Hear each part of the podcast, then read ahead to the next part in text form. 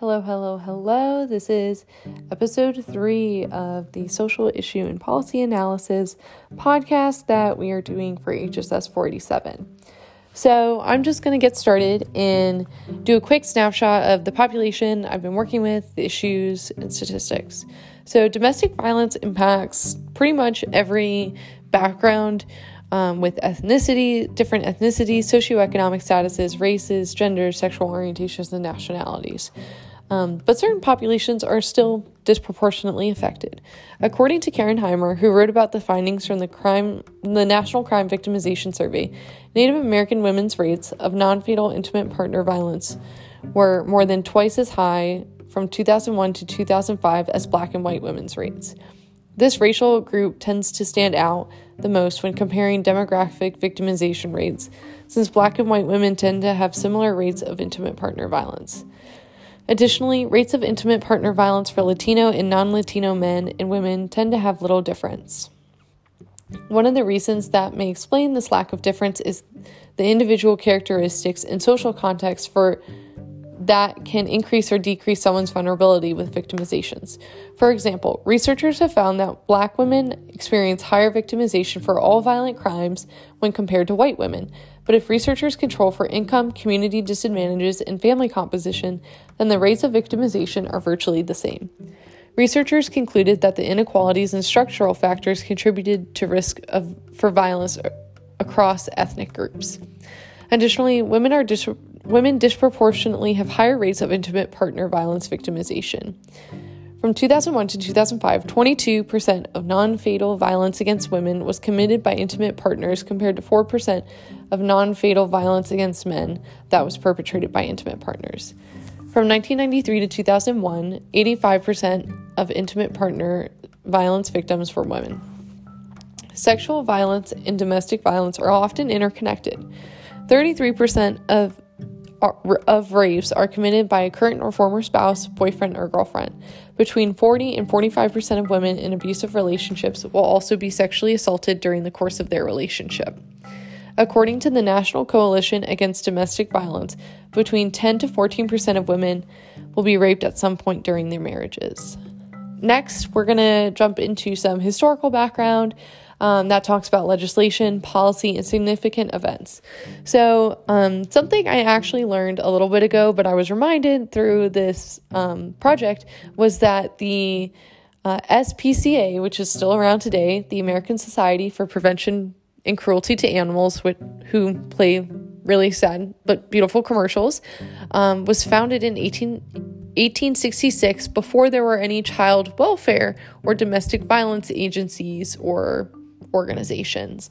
Um, and so that was really interesting. Like, we love saving puppies, but, you know, we also love like helping women and children. So that was just a quick fun fact, but that was really like the first hallmark of okay, let's actually really care about living things in America. I know that sounds bad, but I mean, hey. Okay, so some other significant events. Alabama was the first state to rescind the legal right of men to beat their wives in 1871. Um, Maryland was actually the first state to pass a law that makes wife beating a crime, which is punishable by 40 lashes of year 40 lashes or a year in jail in 1882. Um, North Carolina in 1886 declared a criminal indictment uh, cannot be brought against a husband unless the battery is so great as to result in permanent injury, endanger their life, or is malicious beyond all, all reasonable bounds. Um, and then in the late 1800s, with Queen Elizabeth's rise to the English throne, lawmakers began enacting reforms for women. Um, wives can no longer be kept under lock and key, life threatening beatings are considered grounds for divorce, and wives and daughters can no longer be sold into prostitution. Um, and then in America in 1919, um, women were finally allowed the right to vote with the 19th Amendment. Um, again, I just want to briefly mention that um, when we're talking about a lot of these women's rights movements, a lot of it was very um, white women led for the most part, um, especially leading up. Even now, um, there's a lot of white feminism. Um, and so I do want to acknowledge that there was a lot of um, white feminists who were hallmarks and who did good work, but also did it at the expense and continually oppressed women of color. Okay, so speaking of um, the women's movement. So in the 1950s and 60s, obviously there was civil rights movement, anti-war movement, um, in the Black liberation movement, which kind of laid the foundation for the feminist movement to kind of launch too. Um, in 1962, New York domestic violence cases are transferred from criminal court to civil court, where only civil procedures apply. The husband never faces as harsh penalties as he would suffer if he was found guilty in criminal court for assaulting a stranger. Um, so, yeah, not good. Um, in 1965, Congress began passing laws that prohibited, prohibited discrimination against women in employment and requiring equal pay for equal work. Um, in 1966, beating as cruel and inhumane treatment becomes grounds for divorce in New York, but the plaintiff must establish that a sufficient number of beatings have taken place. In 1967, the state of Maine opens one of the first shelters in the United States um, for women who are being beaten. Um, and then we fast track to the 1960s and 70s, and the liberans, libera- the women's liberation movement has really started. Um, it claimed that what goes on in the privacy of people's home is is deeply political. So you know we have the, you know, you know 40s and 50s and 60s, or really the 40s and 50s, where it was very normal not to talk about what was going on at home, what people are doing to their wives, and now in the 60s and 70s that expectation is lowered a bit. In the 1970s, um, women started coming together a bit more with African Americans seeking their equal rights. As a result, women started to talk about the violence against women in the forms of spouse abuse and sexual assault. Women recognized three major contribution contributors to the violence against them: economic disparity, traditional gender role expectations, and a criminal justice system that did not hold men accountable for the violence against women. From this, the battered women's movement was born. Um, another ground, ground, ground breaking piece of um, legislation that passed in the 70s was Title IX. So, Title IX is a federal civil rights law that was passed um, as part of the Education Amendments of 1972. This law protects people from discrimination based on sex in education programs or activities that receive. Um, in activities that receive federal financial assistance. So, Title IX specifically states that, quote, no person in the United States shall, on the basis of sex, be excluded from participation in, be denied the benefits of, or be subjected to discrimination under any education program or actively receiving federal financial assistance. Title IX applies to every institution receiving federal financial assistance from the Department of Education, including state and local educational agencies. Educational programs and activities that receive federal funds, funds from the Department of Education must operate in a non discriminatory manner. Also, a recipient, a, recipient, a recipient may not retaliate against any person for opposing an unlawful educational practice or policy, or because a person made charges, testified, or participated in any complaint action under Title IX. Title IX was originally utilized to increase young women's, sorry, any complaint action against Title IX, end quote. So, Title IX was originally utilized to increase um, young women's access to sports. At least that's how it was first utilized. Um, this was pretty much K through 12 university. This was like a big deal. Um, and essentially, a lot of that is why, um, for example, Elon does not have a men's lacrosse team, but they have a women's lacrosse team because they have to, Elon has to make up for the numbers because the football team is so big and essentially all male that they need to make up the numbers for female athletes to be um, in compliance with Title IX and giving pretty much equitable funding towards certain programs. Now, does that happen all the time? Not really, but that's a conversation for a different day. You know that. Yeah, we're spilling tea today. Um, In 1975, most states allow wives to bring criminal actions against a husband who inflicts injury upon her.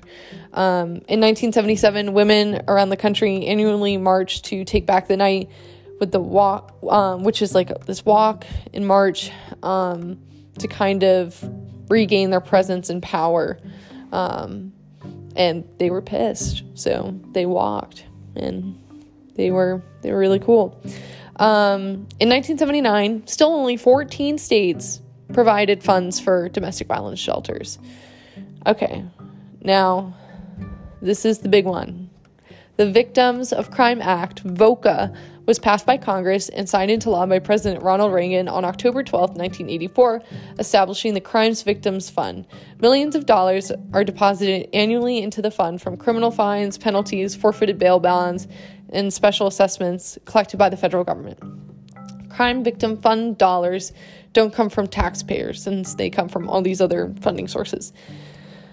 Um, the Crime Victims Fund releases a set amount each year based on, um, you know, federal appropriations.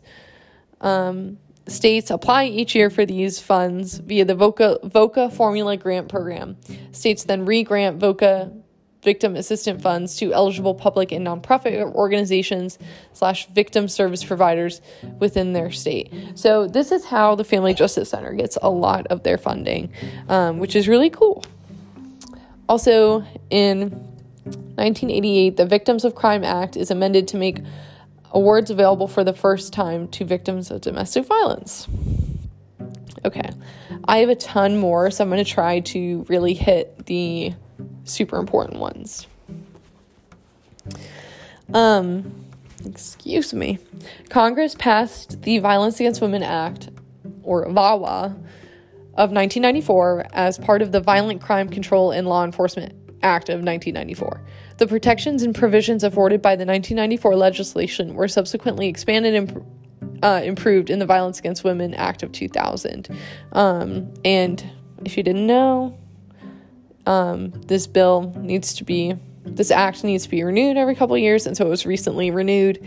Um, and unfortunately, a lot of Republicans vote against it. I really don't understand why but they do. Um, so since the passage of, so here, let me backtrack a little. This 1990 bill, 1994 bill was the first comprehensive federal legislative package designed to end violence against women. VAWA included provisions on rape and battering that focused on prevention, funding for victim services, and evidentiary matters. It included the first federal criminal law against battering and a requirement that every state accord full faith and credit to orders of protection issued anywhere in the United States. Since the passage of VAWA, um, there's been a paradigm shift in how the issue of violence against women is addressed. Um, and so this was a really groundbreaking bill. Um. And VAWA funds are administered by the Office on Violence Against Women, which is a component of the Department of Justice. Um, that was completed in, that was created in 1994 through VAWA, if that makes sense. Um, something I also wanted to touch on, and obviously, like domestic violence and sexual assault are very interconnected but different. Um, so I did kind of want to bring up, you know, Title IX, and I also wanted to bring up how Title IX is currently being used in conjunction with sports. Um, that was really big in the 80s when it passed, when it was a thing, 70s when it was a thing. Um, in 2015, a documentary called The Hunting Ground was released, which explains the journey of two survivors of sexual assault at the University of North Carolina at Chapel Hill and their grassroots movement to hold UNC accountable under Title IX for not protecting them and, ende- and therefore endangering them um, because of the sexual assaults that were occurring on campus. And um, there was a lot of like discouraging students to go to the police and file a report. Um, and they also rendered numbers for sexual assaults on campus, which is not good. Um, this quickly became a national movement, and the Department of Education originally announced that they were investigating 55 schools for violating Title IX. In 2017, There were 304 investigations of 223 institutions across the United States. As of 2021, 197 cases have been resolved and 305 remain open. Um, and in 2018, the Department of Education did find UNC in violation of Title IX since the school failed to adopt, quote, prompt and equitable resolutions of sexual harassment and sexual assault claims. So that's the T on that. All right. So next, we're kind of going to, you know, go into um, descriptions of, you know, existing federal and state programs, agencies, and how, you know, VOCA and VAWA I know that those are two different. They they sound weird, VOCA and VAWA. um, how they kind of blend into essentially family justice centers all across North Carolina and all across the U.S. Um, so VOCA VAWA in the fa- the Family Violence Prevention Services Act FVPCA provides lots of federal funding to several different kinds of agencies. VOCA uses non taxpayer money from the Crime Victims Fund, which we talked about earlier, um, for programs that directly that directly service victims of crime, including state formula victim assistance grants. These funds, which come from fines paid by federal criminals, like we talked about, um, support services to 4 million victims of all types of crimes annually. Um, through 4,400 direct service agencies such as domestic violence shelters, rape crisis centers, and child abuse treatment programs. VAWA's specific programs include the Services Training Officers and Prosecutors Stop State Formula Grant Program, which supports coordinated community responses for domestic um, and sexual violence as well as specialized services. The Civil Legal the civil hang in with me there. It's a friday. The civil legal assistance for victims LAV program which addresses the civil legal needs for victims. Provides practical solutions in long-term stability for victims and their children and helps to lower incidents of domestic violence. The services for rural victims which is a grant that enables communities to develop services to meet the unique needs of victims in rural areas. The transitional housing grant uh, program provides an essential continuum between emergency emergency shelter and permanent safe housing for survivors fleeing violence, which Family Justice Center um, works in Family Abuse Services, who has a shelter. So that is pretty cool. Um, the Improving Criminal Justice Response Program, which increases offender accountability and reduces homicide.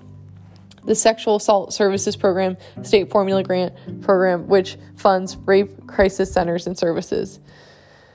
So, um, all of those programs pretty much feed into a comprehensive plan, which, you know, um, states apply to all these like grants, especially for, I believe it was the VOCA one.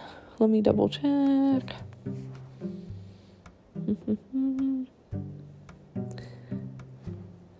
yeah. So, through the States apply each year through the VOCA Formula Grant Program.